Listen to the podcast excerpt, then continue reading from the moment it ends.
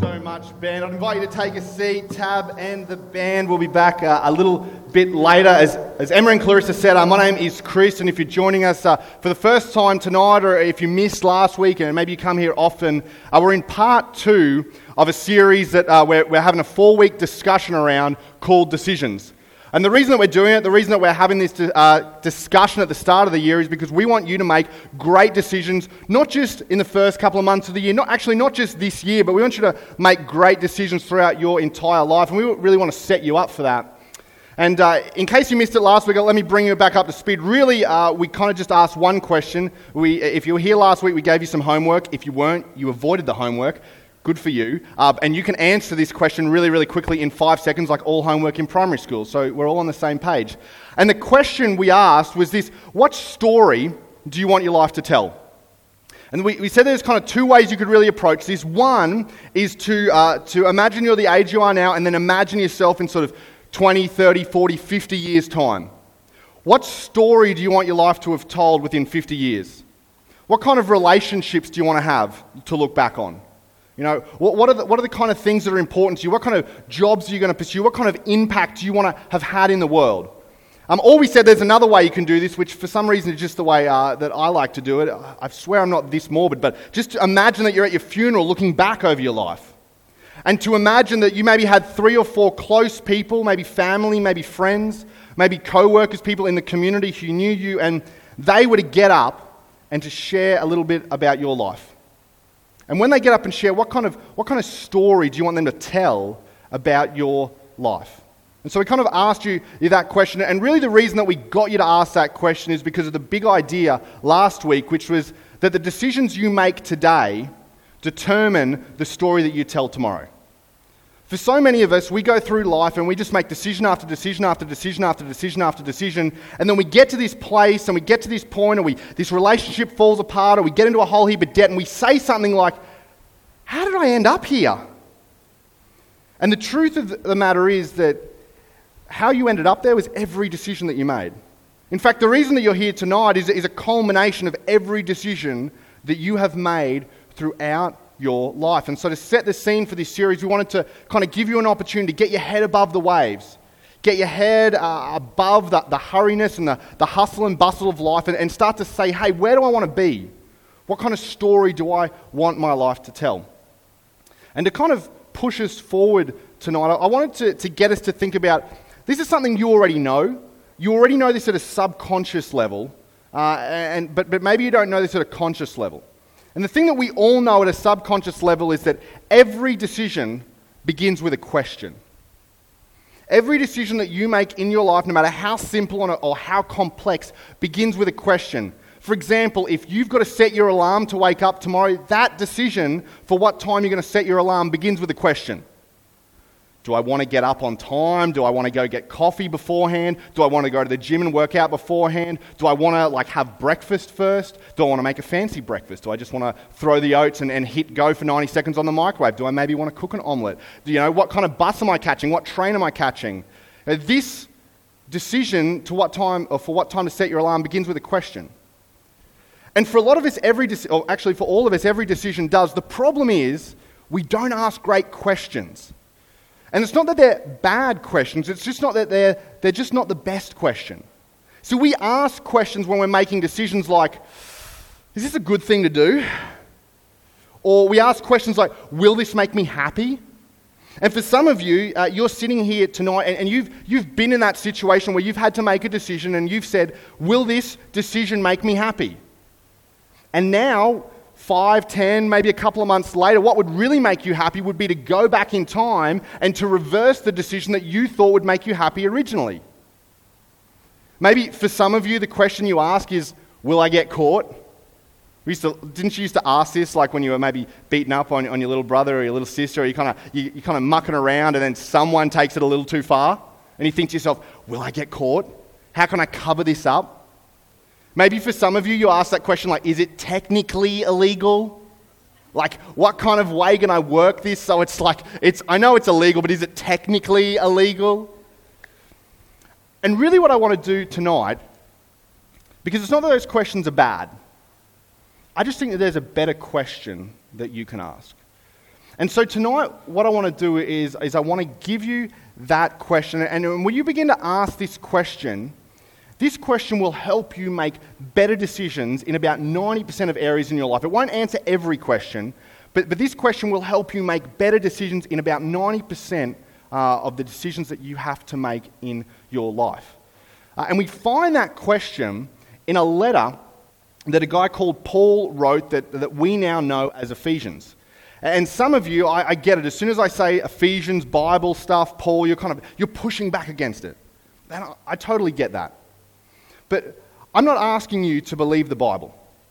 I'm not, I'm not asking you to, to believe that the Bible is the Word of God. I'm not, I'm not asking you to believe in Noah's Ark or believe in you know, the Genesis account of creation. I'm not asking you to believe that stuff.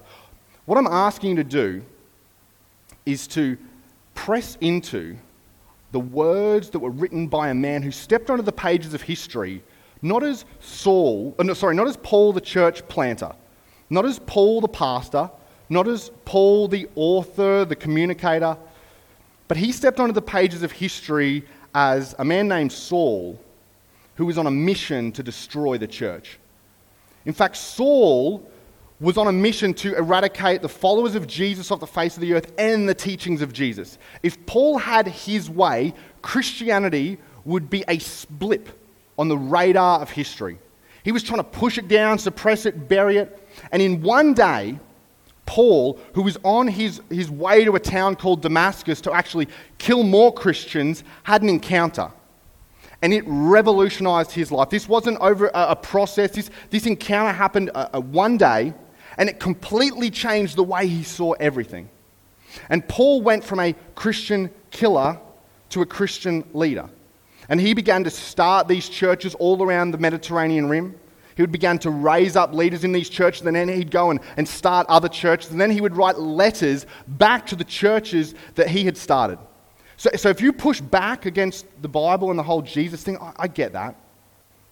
But, but what we're going to look at tonight, I'm not going to ask you to believe the Bible. I just want you to press into the words of someone who pushed back against Christianity, just like you push back against Christianity as well. And Paul Paul writes this letter. I'll give you a little bit of context. Uh, we know this letter as, as Ephesians. Uh, we've come to know this letter as Ephesians, but it was a letter that was distributed to the church at large. So they would, they would get letters and they would pass them round to all the different churches that, that Paul had started, and Christians would read them. And we now know this one as, as Ephesians. And in the first part of this letter, Paul's kind of talking about a whole lot of application. He's talking about how followers of Jesus, or where followers of Jesus are to place their identity. He talks about how they can do that. He gives them a whole heap of practical steps for how to do that. But he knows or he realizes that he gets to this point where he's given them a whole heap of stuff to do, a whole heap of things that can help them be, that can really help them follow Jesus. And he knows because he's writing this letter that this could be a really intimidating thing for someone on the other end reading. So he kind of takes a step back. And he kind of gives them a filter. He gives them a filter, as we're going to discover, to filter their decisions through that will help them to actually follow Jesus and help them to live the way that he's been writing about in the first part of this letter. And we join in, in Ephesians 5.15 if you've got your uh, phones. Uh, if not, now is the perfect time to check Facebook or, or Instagram. But, but he, he says this, he says, be very careful, that, uh, careful then how you live. And this, this word for careful is, is look around. Like as you walk through life, look around. This word live is, is this word for walk. So Paul's painting this imagery. As you walk on the journey of life, pay attention to what's going on around you. And then he goes on, not as unwise, but as wise. Because wise people pay attention to what's going on around them. Unwise people just look and they walk looking at their feet and they run into something, they, they trip over something, they fall off the path, they, they, move, they end up where they didn't want to be. And so Paul's just saying, hey, I just want you to get your head up and I want you to look around. Look where your decisions are leading you. And then what, what he says next, it's going to sound a little bit odd when you see it on the screen, but, but give me a second. We'll get the oddness out there and then I'll explain it to you. He says, making the most of every opportunity because the days are evil. So, this word opportunity, what Paul is saying is as you walk through life, you have a finite amount of time to live. For those of us who are followers of Jesus, we believe that there is a heaven. We believe that, that we'll continue to live. But, but even if you don't, uh, you believe that there is a finite amount of time that you have to live on earth, which means that there are only a limited number of decisions that you can make, which means you can't do everything that you possibly want to do. There's just not enough time. And so Paul says, make the most of the time that you have while you're living in this earth. And then he says, because the days are evil. And he's, he's, this is not some superstitious thing. This is not Paul being weird. What Paul, is, what Paul is really saying is he's articulating to the Ephesians what was true in their day and what's also true in our day. That if you let the current of culture pull you, if you kick your feet back and you say, hey, I'm not going to make the most of every opportunity, I'm not going to live carefully, I'm just going to go wherever culture pulls me, you will eventually end up in a place where you do not want to be. Because culture says things like place your worth in how many followers you have on Instagram. If you want something, you take it straight away, you have it straight away. Who cares if you've got a whole heap of credit card debt? Just get a credit card to pay off your credit card debt. And if, uh, it's not that culture is a bad thing, but if you let the current of culture take you, it will lead you to a place, maybe not now, maybe not next week, but eventually you will end up in a place where you don't want to be. And you'll say, How did I end up here? And then what, what Paul says next is, is just for followers of Jesus. So if you're not a follower of Jesus, you're off the hook. You can choose to apply this or, or you, can, uh, or you can maybe lean in. But if you're a follower of Jesus, what Paul says next is a non negotiable. We, we don't have a choice when it comes to this.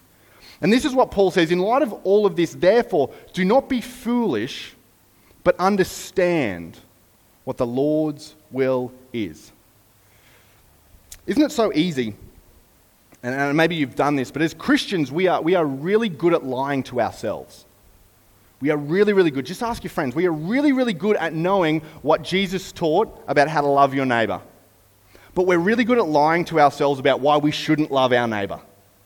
We are really, really, uh, we're really switched on when we, uh, when we talk about how, what Jesus says about prayer.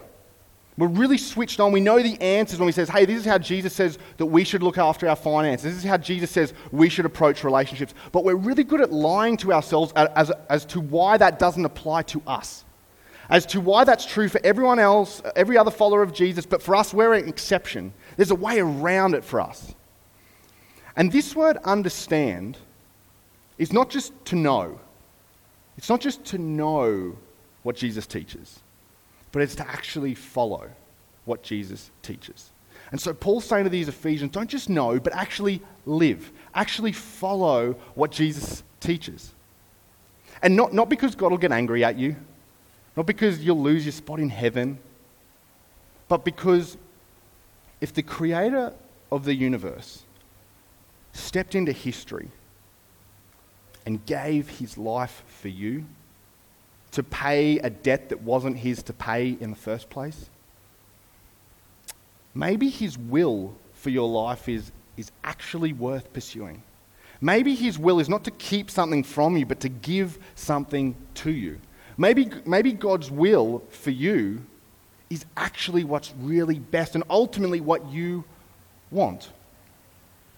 So, let's kind of bring this all together and, and I'll give you that question that we were talking about. And the question is actually found back in verse 15, where Paul says, Be very careful then how you live, not as unwise, but as wise. This whole, uh, this whole couple of verses is, is centered around this idea of being wise. Sorry, I'm parched. If you need a drink, if you're a little parched, feel free. The Eskies at the back. Um, and so the question is this What's the wise thing to do? Does that make you uncomfortable? Because all of a sudden now, that decision that you are making, is it a good thing to do? Will I get caught? You can, you can convince yourself as to why you won't get caught, as to why it's a good thing to do. But, but now, all of a sudden, when you start asking, asking a question like, what's the wise thing to do? All of a sudden, you're like, oh, well, I know what the wise thing to do is. I can't reason my way out of it. And so if I just don't do it, I'll be, I'll be doing the unwise thing. And I don't want to be unwise, but, but I also don't want to do what the wise thing to do is. There's a, there's a tension there. You might have to face some things that you, you don't want to face.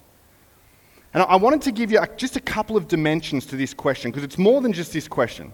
I wanted you to really be able to get a handle on this question and, and press into what Paul's talking about. The first way, the first dimension of this question is in light of my past experiences, what's the wise thing to do? Each and every person in this room has a different past. Your past and your experiences in your past are unique. They're different from mine, they're different from the person next to you. But what that means is that because of your past experiences, the wise thing for you to do may look different than the person next to you. In light of your past experiences, the last time you hung out with those friends, the last time you texted him back, or the last time you texted her back, the last time you stayed the night, in light of your past experiences, that, what's the wise thing to do in light of that? And that might be completely different from someone else's response. But we're not comparing ourselves to other people because we want to do the wise thing for you. The next um, dimension is in light of my current circumstances, what's the wise thing to do? In light of what's going on in your life right now, what's the wise decision to make? Maybe there are some of you right now who, who you didn't do so crash hot at uni or school last year. And you know, this year you're going to have to, you're going to, have to pick up the game a little bit. You, you're going to have to kind of raise your grades so that you can get into that OP course you want. Maybe you want to, you want to get your, uh, your GPA up at uni so you can transfer into that other course. And, and an opportunity presents itself. It's not a bad opportunity. Could be something simple as just going away for a weekend with friends. It's not good, it's not bad, it's just a weekend away with friends. But in light of your current circumstances, when you know that you really need to get your grades up, when you know that that was a weekend you were going to set aside to study, what's the wise thing to do? Is it to go away? Is it to, is it to do that thing where you go, I'll just watch one episode of Stranger Things on Netflix first, then I'll get to it? In light of your current circumstances, what is the wise thing to do?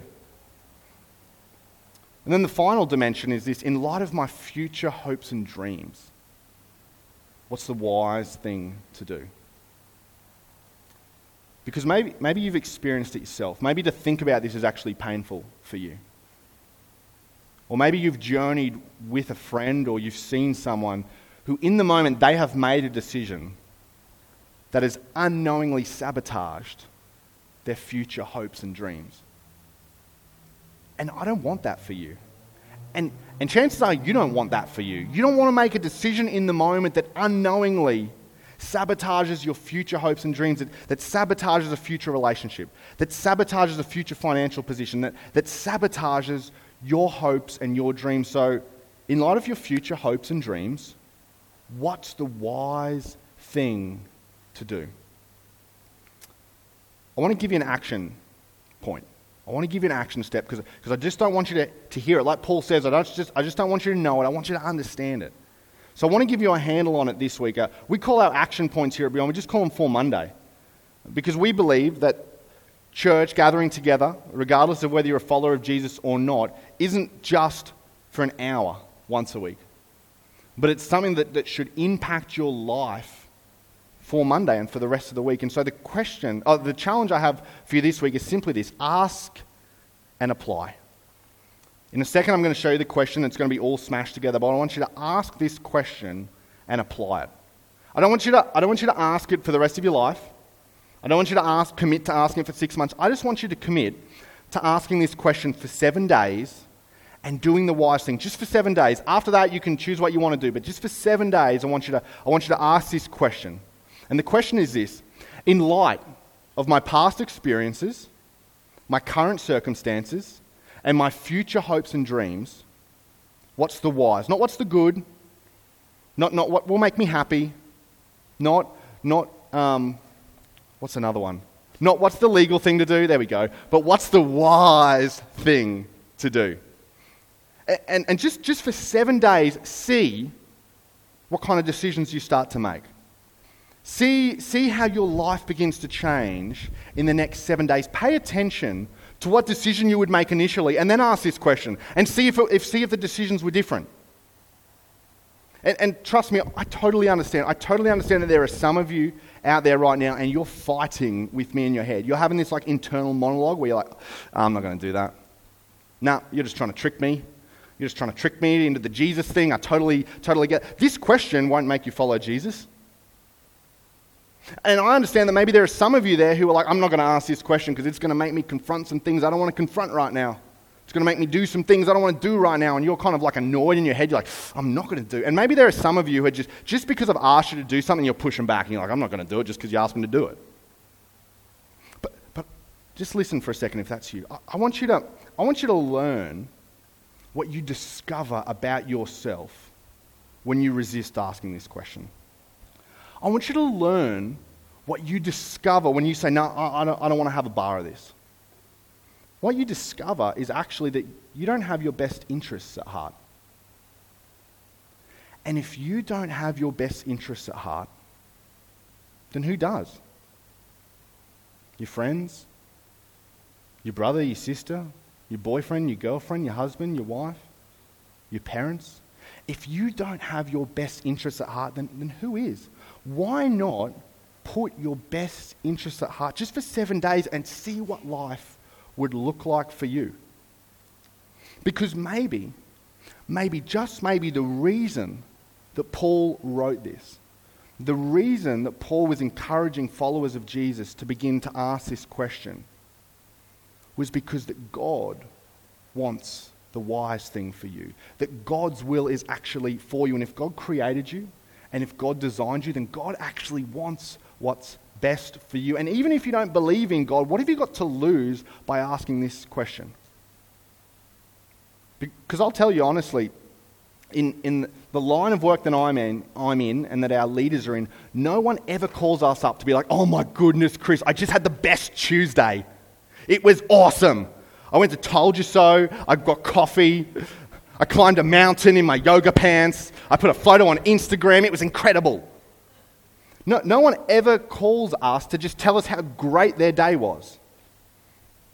People call us when they make decisions that they regret. And they're like, hey, this relationship fell apart and I don't know what to do now. My finances are not where I want them to be and I don't know how I got here. Uh, I'm not sure how to, how to move past this situation, this circumstance that I'm, I'm experiencing right now. I'm not sure how to forgive. And I am convinced, just probably like you are, just from living life, that, that no one plans to deliberately mess their life up on purpose. I have never set out in the morning being like, I am going to make the dumbest decision I've ever made today. But here I am, I do it, you know, like we all do it. The problem is we just don't make a plan not to mess our lives up. This question is how you foolproof and how you get in front of and how you begin to make a plan not to get to a point in your life where you say, How did this happen? How did I get here? So, for the next seven days, all I want you to do is simply ask this question and apply it. And then next week, Josh is going to be up here, and Josh is going to answer the question How do you do the wise thing when you don't actually know what the wise thing to do is? I'd love to uh, pray for you right now. Heavenly Father, we just thank you for the words that uh, Paul wrote to the church in Ephesus. Lord, we, we, as difficult as it may be, I pray that we would begin to understand and begin to, to trust you. To begin to trust that you don't want something from us. You're God. What could, you poss- what could we possibly give you? But Lord, that you want something for us. Lord, and that following you is actually a way to press into what your will is, to discover your will for our life, and ultimately have the kind of relationships we want to have. Have the kind of financial situation we want to have. Forgive and love our neighbor the way we want to love our neighbor. So, Lord, this week I just pray, just for seven days, that we would begin to, to pay attention to our decisions and the question that we ask before every decision. Lord, help us to ask in light of my past experience, my current circumstances, and my future hopes and dreams. What's the wise thing to do? And help us not just to know, but to actually do the wise thing. And we pray this in Jesus' name. Amen. We're going to uh, we're going to move now into a time of communion, and, and, if you're brand new and you've got no idea what that fancy church word is, uh, don't worry, we're going to walk you right through it. Uh, in in the four uh, in the well three of the four accounts that we have of Jesus' life, the biographies written by Matthew, Mark, Luke, and John, uh, we're told that on the night before Jesus died, he was gathered in an upper room with his disciples, and as they were gathered together, they were sharing a meal. And, and Jesus kind of redefined this traditional meal that they'd shared for, for centuries. And he did this by taking bread and he broke it and he said, This is my body. It's given for you for the forgiveness of sins. Take and eat this whenever you gather together in remembrance of me. And then they continued to eat, and then after supper, Jesus kind of called a hush across the room and he, he grabbed the cup and he said, This is my blood of the new covenant that is shed for you for the forgiveness of your sins. I want you to take and drink it whenever you gather together in remembrance of me for the forgiveness of your sins. And in a moment, we're going to give uh, you all an opportunity, if you'd like, to share in that same meal that the very first disciples shared in the upper room that, that night right before Jesus went to the cross. And up the front, there's a, we've got two stations where, with. Uh, with gluten free. I was trying to think of what gluten free uh, bread, and then just regular wafers, and then uh, you can dip it in the uh, the cordial uh, that we have, and we've got chilled water in the cordial tonight for you because we just you know we're thinking about you. Um, and, uh, and, if you're not sure about what communion is, and you're kind of like, oh, what is this thing? Like, I, is there some secret handshake? Is there a code? No. All, all that we say is that you want to be forgiven because that's what Jesus offers in this meal. That's what Jesus' death offers on the cross forgiveness and that you want to lead a forgiving life. In other words, you don't want to hold that forgiveness to yourself, but you want to be someone who readily forgives people, who shares the love of Jesus with other people. Uh, so I'd love to pray, and then in a moment I'm going to invite you forward. And, and if this is not your, your, uh, your jam at the moment, if you're still like, oh, I'm not really sure, that is totally okay. You can sit back and relax. Uh, the band are, are going to play uh, a song while we filter through. But I'd love to pray for you right now, and then you're more than welcome to come forward if you'd like. Heavenly Father, I thank you that even when we don't know what the wise thing to do is, that you stepped into history and you gave yourself for us. That you, on the cross, you paid a debt that you didn't have to pay. So that when we do things that fracture our relationship with you, we wouldn't have to earn our way back to you. But we would be able to turn and we would be able to ask for forgiveness, knowing that you've already stretched your arms wide on the cross. And you've said those words, it is finished. And the forgiveness is ours when we turn back to you. And so, Lord, I just pray for, for anyone here tonight who's maybe uh, been thinking about maybe some of the unwise decisions that they've been making. Maybe that they feel that because of these unwise decisions that there's a barrier between them and you. And Lord, I pray that, that they would know that there is no amount of unwise decisions. There is no amount of fracturing in the relationship that stops you pursuing them, that stops you welcoming them to a relationship and stops you extending an invitation for them to get to know you. Because even when we had nothing to offer, you stepped into history and you died on a cross for the opportunity to have a relationship with us. Not because you could get something from us, but because you genuinely care and you want to know about our lives. You care about what we're going on, what's going on. And you want us to be free of the burdens that unwise decisions carry with them.